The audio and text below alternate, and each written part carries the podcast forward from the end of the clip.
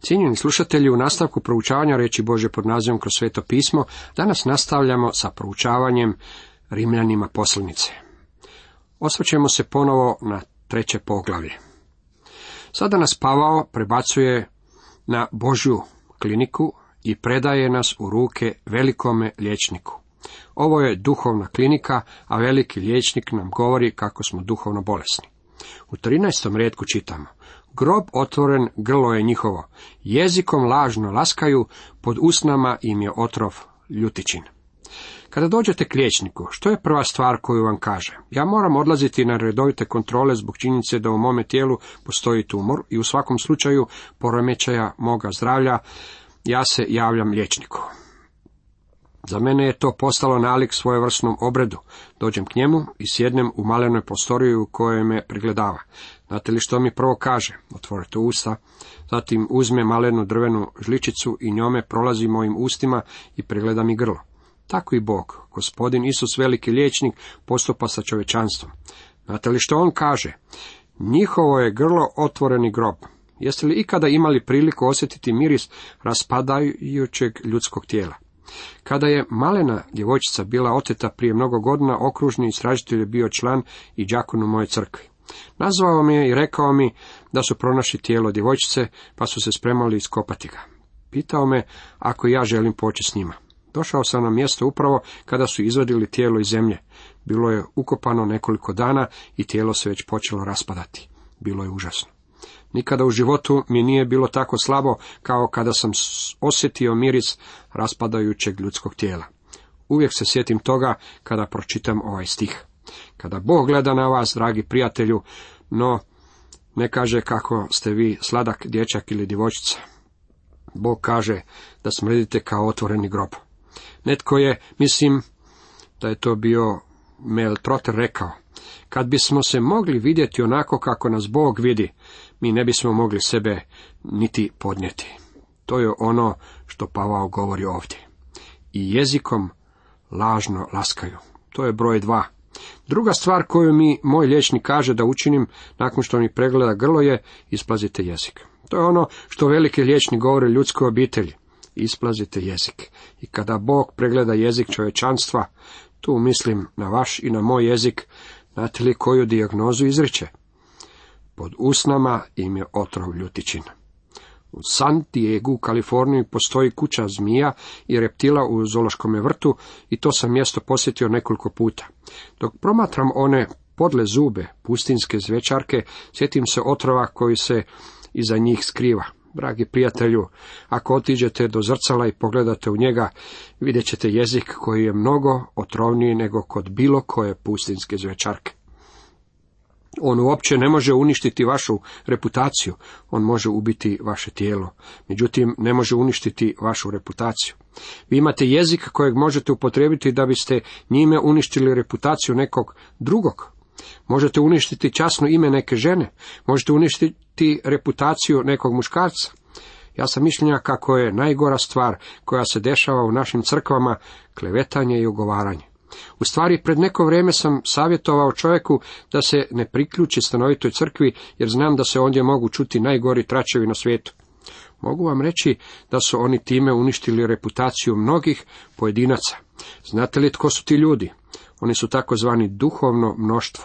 Ja ih nazivam duhovnim snobovima, jer to oni u stvari jesu. Svojim jezikom lažno laskaju i pod usnama im je otrov ljutičin. Kako li je samo padao čovjekov jezik, kako može biti grozan? Usta im puna kletve i gorkosti. To je četvrta stvar koju veliki liječnik kaže o čovjeku. Čovjekova su usta puna psovke i prevare. Pod njegovim jezikom nalazi se pakost i ispraznost. On je također sklon psovki. Ako slušate ono što ljudi danas govore, tada znate da je psovanje sastavni dio riječnika svih ljudi bio on kopač, rovova ili sveučilišni profesor. Bolje se snalaze u upotrebi psovki nego u bilo kojem drugom jeziku. Jedan je čovjek doveo u pitanje ovaj stih, još dok sam bio pastor. Nije vjerovao da je istina ono što u njemu piše. Zato sam mu rekao, hajdemo to iskušati, iziđimo odavde i dođimo do ugla ulice, pa zatim prvog čovjeka koji nađe, tko god on bio, opali šakom po zubima i pričekaj da vidiš što će iz njih izaći. Kladim se da će biti onako kako je Bog rekao. Tada Bog izriče i petu stvar. Noge im hitre da krv proliju. U Izaiji 59.7 nalazimo neskraćenu verziju. Noge njihove u zlo hitaju i brze su da krv nevinu proliju. Mislili su im misli zločinačke, pustoš i propast na njenim su putima. Kakva li je ovo slika čovječanstva? Noge im hitre da krv proliju. Razvaline i nevolja na njinim su putima. Čovjek za sobom ostavlja pustoš i jad. Tu je uključen i navod iz Zaije 59.7, kojeg smo već naveo. Put mira oni ne poznaju. Čovjek ne poznaje put mira. Osvrnite se malo oko sebe po svijetu. Nakon svih ovih godina čovjek još uvijek govori o miru, međutim nikako ga ne nalazi. Samo pročitajte novine, dragi prijatelju, u ovome svijetu nema mira. Straha Božega nemaju pred očima. Čini se da Pavao sažimlja sav čovjekov grijeh u ovoj konačnoj izjavi. Čovjek uopće nema straha pred Bogom. Čovjek živi kao da Bog ne postoji. Čovjek se u stvari opire Bogu. Kakvu nam ovo sliku u čovječanstvu daje? Sada smo došli do posljednje stvari koju Pavao ima za reći o grijehu. To je zbog onih koji još uvijek žele reći, pa mi imamo zakon i mi držimo zakon. Mi ćemo se držati njega. A znamo što god zakon veli govori onima pod zakonom, da svaka usta umuknu i sav svijet bude krivac pred Bogom. Čovjek ne može zadobiti pravednost po Mojsijevom zakonu. To je kao da se čovječanstvo uhvati za zakon kao slamku kada se u stvari utapa. Zakon ga neće podići. U stvari on čini upravo suprotno. Držati se zakona je kao kad bi čovjek koji iskače iz zrakoplova umjesto padobrana uzeo sa sobom vreću cementa. Vjerujte mi, zakon će vas iznevjeriti. On osuđuje čovjeka, on pomaže smrti. Zato se po dijelima zakona nitko neće opravdati pred njim. U istinu po zakonu samo spoznaja grijeha. Ja izazivam svaku osobu koja vjeruje da treba držati zakon kako bi se čovjek spasio. Neka mi objasni značenje ovog stiha. Zato se po dijelima zakona nitko neće opravdati pred njim. Opravdati znači biti proglašen pravednim, biti spašen ili udovoljiti Božim standardima. Ljubljeni, to nije moguće. Čovjeku je to nemoguće učiniti. Po dijelima zakona nitko se neće opravdati.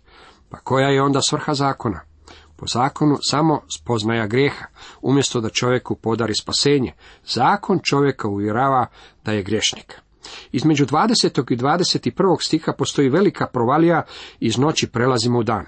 Sada Pavao počinje govoriti o predivnom Božjem spasenju. Govorit će o opravdanju po vjeri, što će biti objašnjeno u ostatku poglavlja. Sada se pak izvan zakona očitovala pravednost Božja, posvjedočena zakonom i prorocima. Ova pravednost nije još jedan od Božih atributa, on nam poručuje kako svoju slavu neće dijeliti ni sa kime, niti je to čovjekova pravednost. Bog je već rekao kako je sva pravda naša kohaljina okaljana, a Bog ne prima zaprljanu odjeću. Pa o kojoj to onda pravednosti Pava ovdje govori? To je pravednost koju Bog osigurava. Krist je postao našom pravednosti. Od njega je da vi jeste u Kristu Isusu koji nama posta mudrost od Boga i pravednost i posvećenje i otkupljenje, čitamo u 1. Korinčanima 1.30. Također u 2. Korinčanima 5.21 nam je rečeno, njega koji ne okusi grijeha Bog za nas grijehom učini, da mi budemo pravednost Božja u njemu. Za nas je vrlo važno da prepoznamo kako je Bog onaj koji osigurava ovu pravednost. To nije nešto oko čega se vi ili ja možemo potruditi, već je to nešto što je Bog osigurao za nas. Pravednost koju Bog zahtjeva, Bog i osigurava. To je pravednost koja je izvan zakona. To znači, dragi moji prijatelji, da vi tu pravednost ne možete zadobiti vršeći nešto ili držeći nešto, čak i ako se radi o Božjem zakonu. Kao prvo, niti ne možete udovoljiti svim prohtjevima zakona. Bog vas ne može spasiti po zakonu i vrlo jednostavnog razloga što ga vi ne možete zadovoljiti. Bog ne može prihvatiti nesavršenost, a vi i ja ne možemo ponuditi savršenost. Stoga Bog nas ne može spasiti po zakonu. Posvjedočena zakonom i prorocima znači da i zakon svjedoči o tome time što se u samom središtu zakona nalazi šator sastanka u kojem su se prinosile žrtve kojima se proljevala krv, a sve su te žrtve kazivale na Isusa Krista. I proroci su također svjedočili o tome kada su govorili o Kristovom dolasku, njegovoj smrti i uskrsnuću. Na primjer, Izaija je prorokovao, poput ovaca svi smo lutali i svaki svojim putem je hodio, a Jahve je svalio nanj bezakonje nas sviju. Ali se Jahvi svidje da ga pritisne bolima, žrtvuje li život svoj za naknadnicu, vidjet će potomstvo, produžiti sebi dane i Jahvina će se volja po njemu ispuniti. I zakon, i proroci svjedočili su o ovoj pravednosti koju će Bog osigurati u Kristu. Pravednost Božja po vjeri Isusa Krista prema svima koji vjeruju, ne, nema razlike.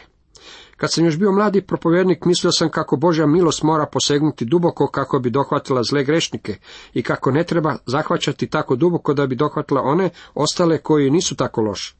Sada međutim znam kako Božja milost mora otići sve do samog dna kako bi izvukla svakoga od nas.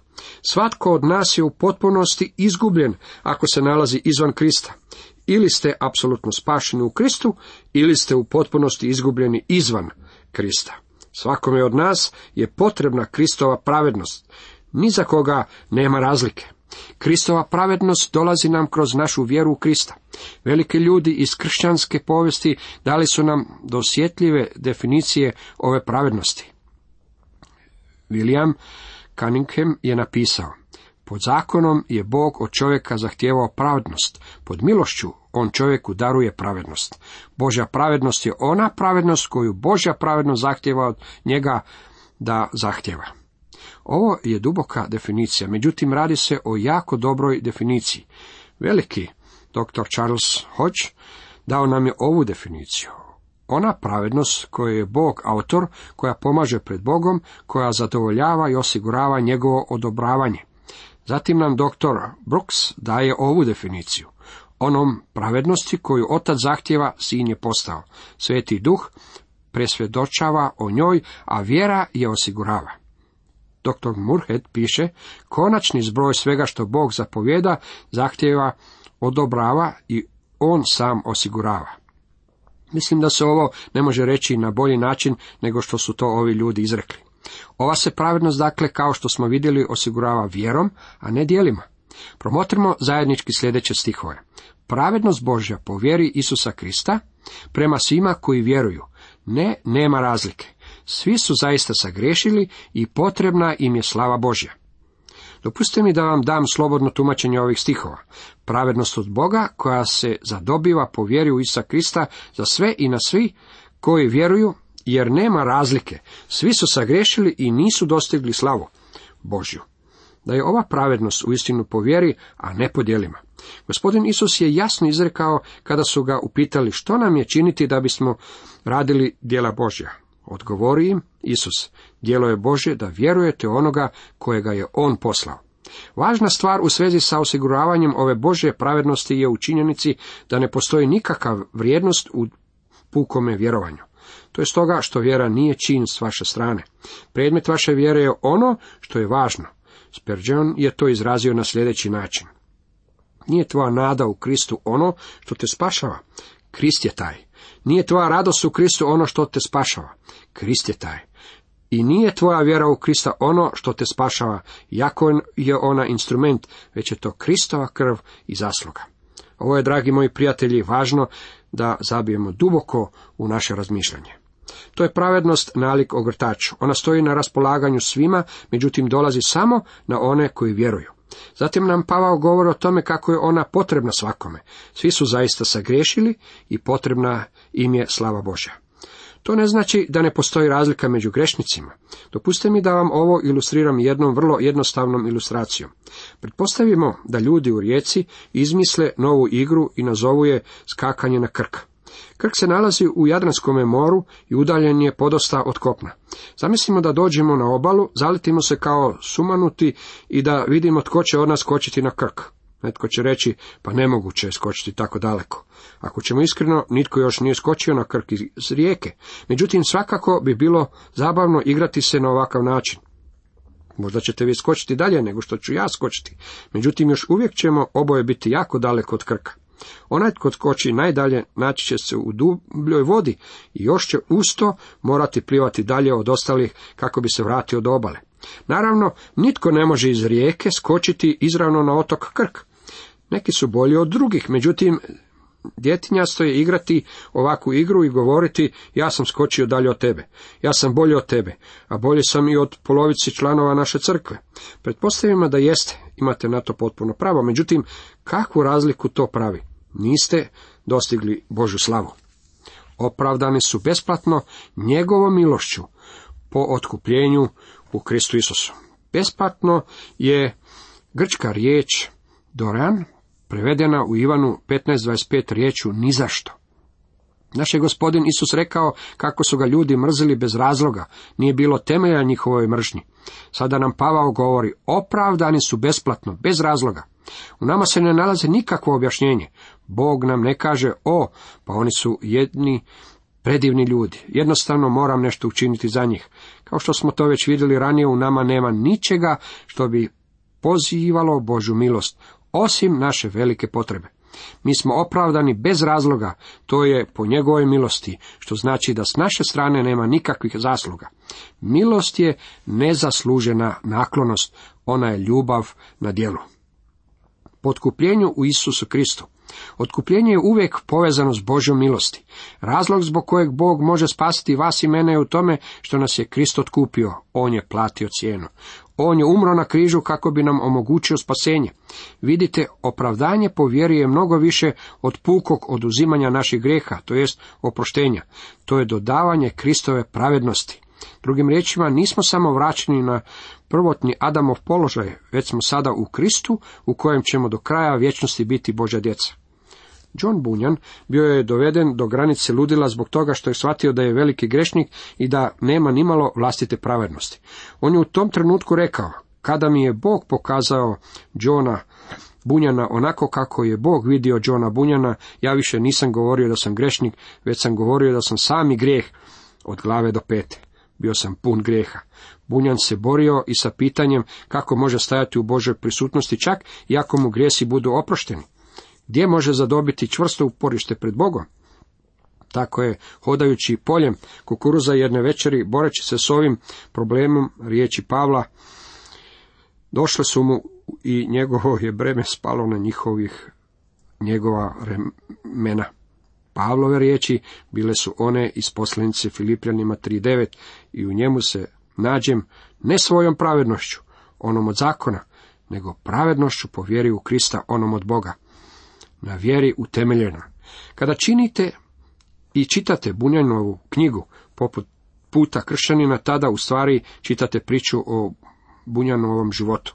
Sjećate se da kada je kršćanin sa svojim bremenom na ramenima prošao kroz močvaru očaja, nije znao što učiniti, dok na koncu nije došao do križa i onda se njegovo breme otkotrljalo i on se pouzdao u Krista kao svog spastelja. Njegovom milošću je način na koji nas Bog spašava. Ovo je izvor iz kojeg ističu Božje vode života u ovom dobu milosti. Dakle, zbog onoga što je Bog učinio, šaljući svoga sina da umre za nas, Bog je sposoban spasiti nas po milosti. Pavao u Efežanima 2, 4 i 5 kaže, ali Bog bogat milosrđem, zbog velike ljubavi kojom nas i uzljubi, nas koji bijasmo mrtvi zbog prijestupa oživi zajedno s Kristom, milošću ste spašeni. Doktor Newell rekao je o toj milosti. Božja milost je beskrajna ljubav koja djeluje beskonačnom snagom, Kristovom životom i beskonačna sloboda nesputana privremenim zabranama zakona. Danas je sveti Bog slobodan posegnuti za vama i vašim potrebama. Kako je divno znati da je sveti Bog slobodan spasiti one koji žele vjerovati Kristu. Dr. Newell ponovno kaže, sve povezano sa Božim spasenjem je radosno kad udjeljivanja beskonačno u svom opsegu i promenljivo u svom karakteru. Sve to stoji nama na raspolaganju jedino u Kristu Isusu. Samo On može platiti cijenu. Kao što je Petar to izrekao Izraelcima i nema ni u kome drugom spasenja, nema uistinu pod nebom drugoga imena dana ljudima po kojima se možemo spasti. Njega je Bog izložio da krvlju svojom bude pomirilište po vjeri. Htio je tako očitovati svoju pravednost kojom je u svojoj božanskoj strpljivosti propuštao dotadašnje grijehe. Htio je očitovati svoju pravednost u sadašnje vrijeme, da budemo pravedan i da opravdava onoga koji je od vjere. Krvlju po vjeri. Zapazite kako se radi o vjeri u njegovu krv. Krv govori o njegovom životu. Bez proljevanja krvi nema oproštenja. Kada zabijete nož u čovjekovo tijelo i krv šikne na sve strane, taj je čovjek mrtav zbog toga što je život živoga bića u krvi. Život Isa Krista bio je darovan prema riječima Šimuna Petra, ta je krv vrlo dragocjena. Ova su dva stiha ispunjena riječima od kojih se čovjeku lomi jezik. Pomirilište, pravednost i propuštanje. Jako se radi o u nekoliko kompliciranim riječima, nemojte ih se preplašiti, jer kada ih budemo srezali na našu veličinu, vidjet ćemo kako u ova dva stiha nalazimo ono što je Kalvin nazvao srži teologije. Kalvin je također napisao. Vjerojatno u čitavoj Bibliji ne nalazimo odjeljak koji se temeljitije iznosi Božu pravednost u Kristu. Njega je Bog izložio. Bog je tvora spasenja i On je taj koji je danas jedini sposoban spasti. Vi i ja ne možemo spašavati. Niti jedna religija ne može spašavati, niti jedna crkva ne može spašavati ljude. Pavao je rekao Korinčanima, a sve je od Boga koji nas sa sobom pomiri u Kristu. On je to učinio. Nama je sada povjerio službu pomirenja. Dakle, sve što sveti Bog traži od vas i mene da učinimo danas je da budemo izmireni s njim. Ne morate učiniti ništa kako biste smekšali Bože srce. Ja imam prijatelja koji je bio evangelizator godinama i on je uvijek volio rasplakati ljude. Običavao sam ga pitati koliko suza čovjek mora proliti da bi njima smekšao Bože srce. Rekao mi je, ne budi smiješan. Da bude pomirilište. Ukazuje na vrijeme od prije više od 19. stoljeća kada je Krist bio izložen kao spasitelj. Sjetit ćete se da je hramski zastor zakrivao prestolje milosti i samo je veliki svećenik mogao otići iza tog zatvora. Međutim, danas je Krist postavljen pred nas kao prestolje milosti. Sada Pavao postavlja pitanje, gdje je dakle hvastanje? Isključivo je po kojem zakonu? Po zakonu dijela? Ne, nego po zakonu vjere. Ako Bog spašava po vjeri u Krista, a ne po vašoj zasluzi ili vašim dijelima, gdje je onda hvastanje? Što je to čime se vi i ja možemo hvalisati? Ne možemo se hvalisati čak niti činjenicom da imamo fundamentalnu doktrinu. Nemamo ničega u čemu bi se očitovala naša slava.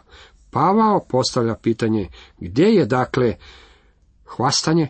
On i odgovara na pitanje koje postavlja. Obeskrepljujemo li dakle zakon po vjeri? Nipošto. Naprotiv, zakon utvrđujemo. Spominje zakona, mišljenja sam uvodi novo značenje ove riječi. Ovdje ona nije ograničena samo na Mojsijev sustav, niti se ne odnosi na bilo koji zakon. Umjesto toga, ova se riječ odnosi na cjelokupno starozavjetno otkrivenje. Vjera je isključivala dijela zakona. Međutim, je li ona opozvala cjelokupno starozavjetno otkrivenje? Naravno da nije. Pavao će nam u narednom poglavlju ilustrirati primjerom dva starozavjetna lika, Abrahama i Davida. Cijenjeni slušatelji, toliko za danas.